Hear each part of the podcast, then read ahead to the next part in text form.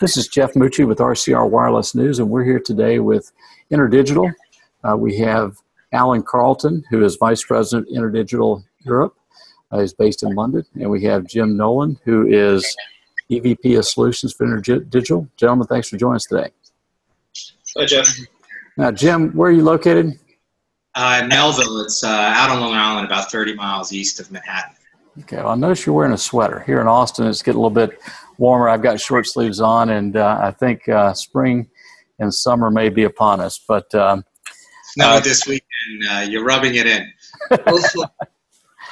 well, listen, uh, gents, uh, this episode is going to be inserted in a Coders show either this week or the upcoming week, and the topic today is the role of software and code in 5G. So I'm going to open up with that question. I'll let either one of you maybe give me your first response.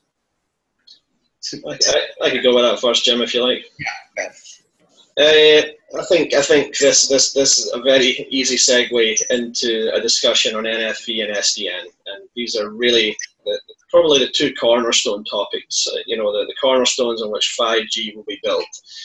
You know, as we see it, really, what's happening with uh, the emergence of these technologies is is really it's we're entering into the third wave of networking. Uh, yeah, it's a bit of a a back to the future move if you actually look at what NFV and SDN are actually all about. You know, but basically SDN is about creating the separation of the control plane from the data plane, and NFV is about pulling service logic from uh, hardware essentially.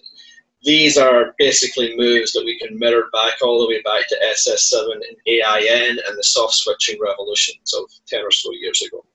What's really happening, back to your core question, is, is there's a move to pull all this service logic and these controller entities and create a much more innovative environment for third party software developers to literally reinvent the way networks operate. So it's a thrilling time, and I think that is one of the things that the 5G revolution will certainly bring uh, a, a, much more open marketplace for software developers to do incredible things. If I, if I, could just to, to, to broaden that out a little bit in terms of what is 5G, and that's really that's really a difficult question to answer. I think when you went from 1G to 2G to 3G to 4G, it was simple. It was analog radio to digital radio to low rate broadband, LTE 4G, finally broadband in your hand.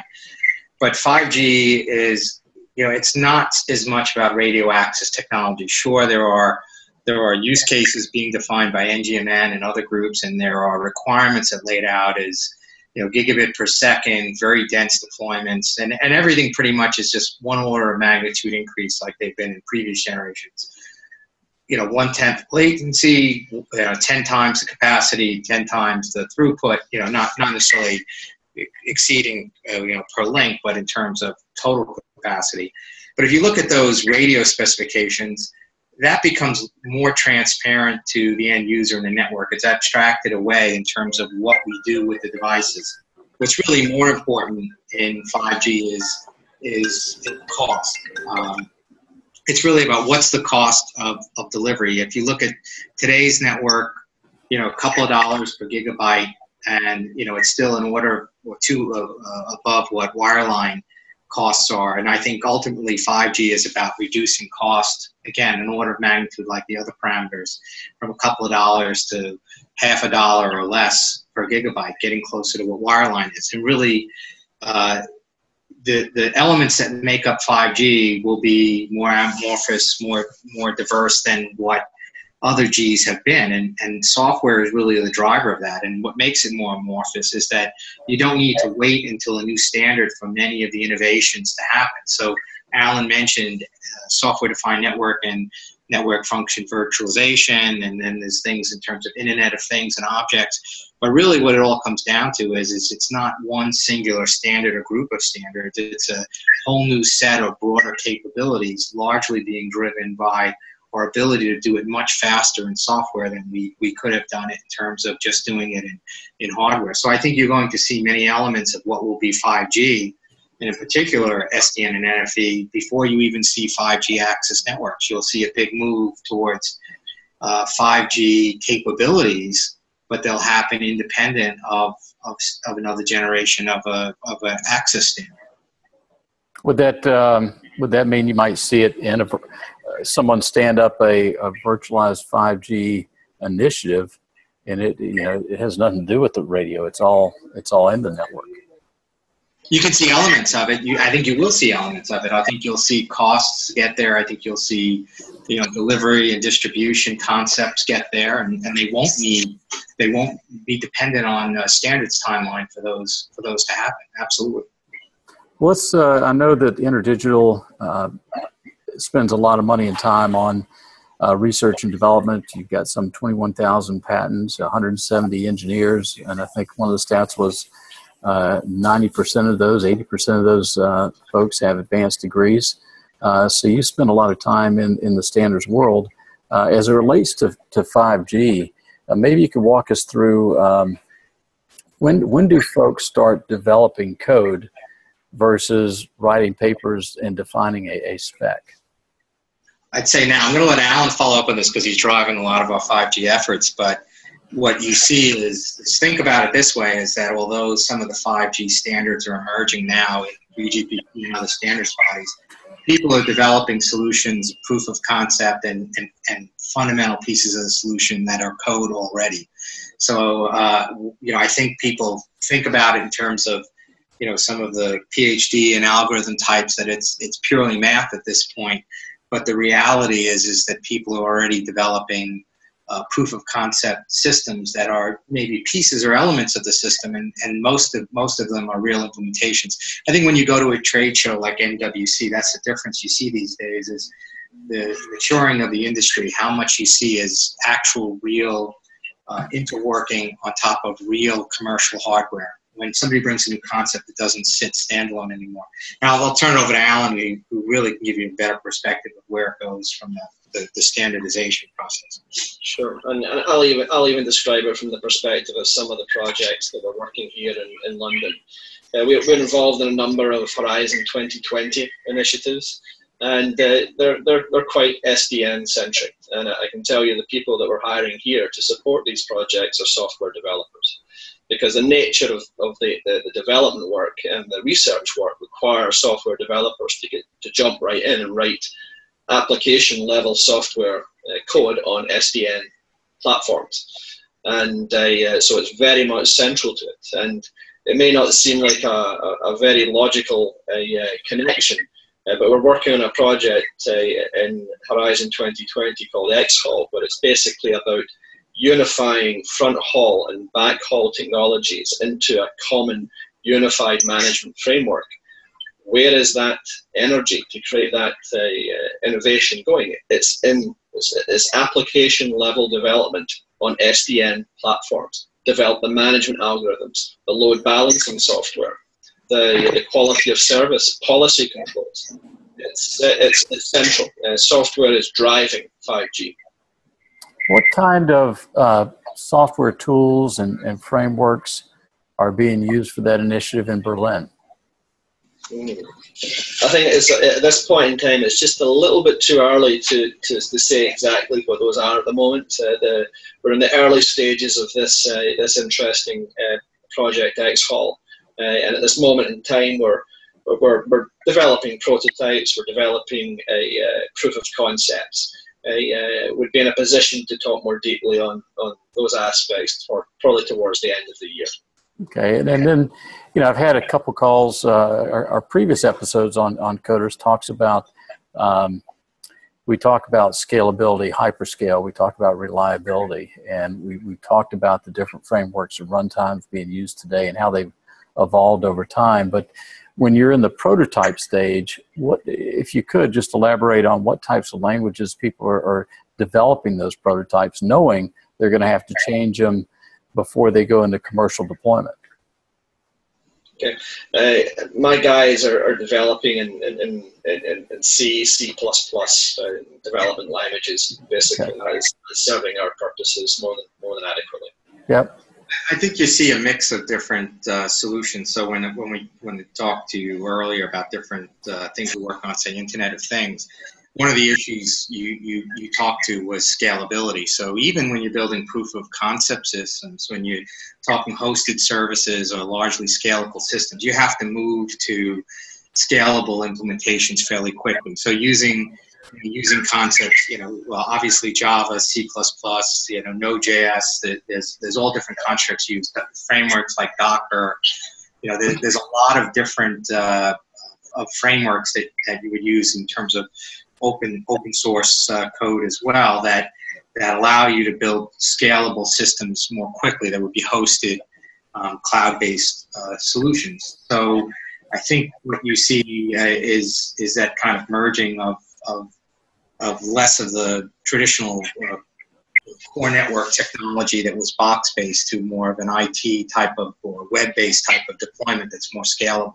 So even in even in prototyping, when we talk about things that are that are still very early or pre-commercial from a Internet of Things solution perspective, we already look at them in, in terms of scalability and building those solutions to be scalable front end.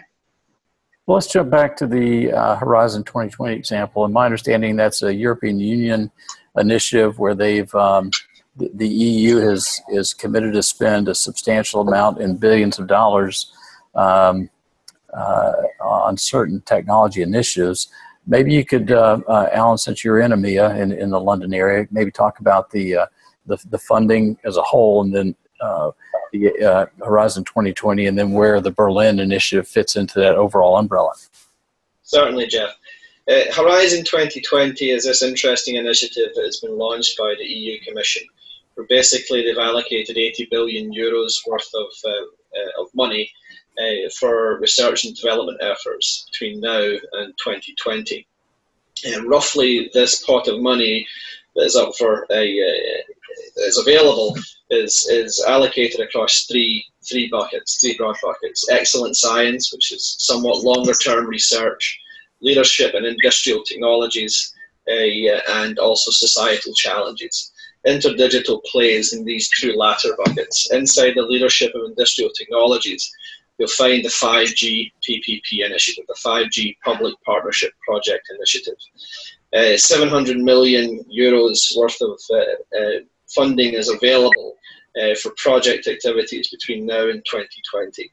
Uh, we are very pleased to announce or to, to have released quite recently that we won one of these won one of these initiatives with uh, a, our Project Xhaul initiative a, uh, we're in this project with some 21 partners in Europe, including some very big operator names Orange, Telecom Italia Mobile, Telefonica.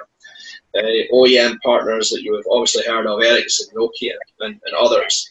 And uh, the focus of this project is to really dig in and explore uh, the challenges of unifying the very, the very heterogeneous challenge that exists in the front haul and back haul space. These are two words that are often sort of thrown out, but really the transport network is really quite a, a, a, an array of different technologies uh, today. Uh, you've got different physical layers, you've got different transport layers. And what XHAUL is trying to do within the vision of 5G, where we move to a, a, very a much more complicated network of ultra dense cells, underlays on on underlays of, of dense cells, is to create a unified platform uh, whereby front haul and back haul uh, uh, transport resources can be allocated through a common unified SDN framework. So we're exploring extensions to SDN on the southbound interface and northbound interface. We're looking at new frame formatting approaches that can be used on front haul and on the back haul uh, space. So these resources can be managed uh, in a unified manner. And in developing software, developing algorithms, load balancing software, quality of service, policy control software. Uh, that is what drives this underlying fabric. Can you talk about the relationship between uh, this this Berlin project and uh, U-Haul, and um, and the standards body? I mean, you're you're pushing forward with the proof of concept. In fact, before the standards are the ink's dry on on any standards being developed. So, what is it? Creative tension? I mean, how would you describe that relationship? No, it's very much symbiotic. Uh, basically, this is the innovation model that exists here in Europe. These these funded project initiatives tend to serve as a, precursors to standards activities. So you've got a, a very large consortium who's basically working towards a consensus and solving a problem over the space of a couple of years. And one of the products of this project activity will be uh, standards, uh, standards uh, contributions, and standards, uh, you know, standards consensus that ultimately will be taken into bodies like the 3GPP, 3GPP, and the IEEE, etc. Great. Well, Jim, any uh, last words on the role of software in 5G?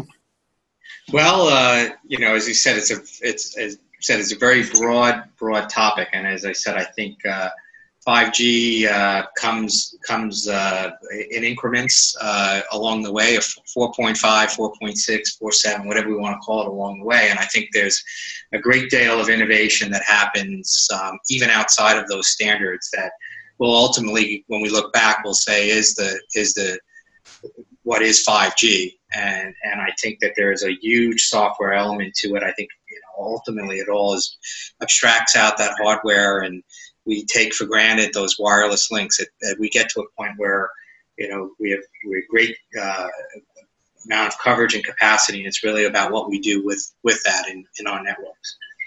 Well, thanks for your time. I know you're not a product company per se.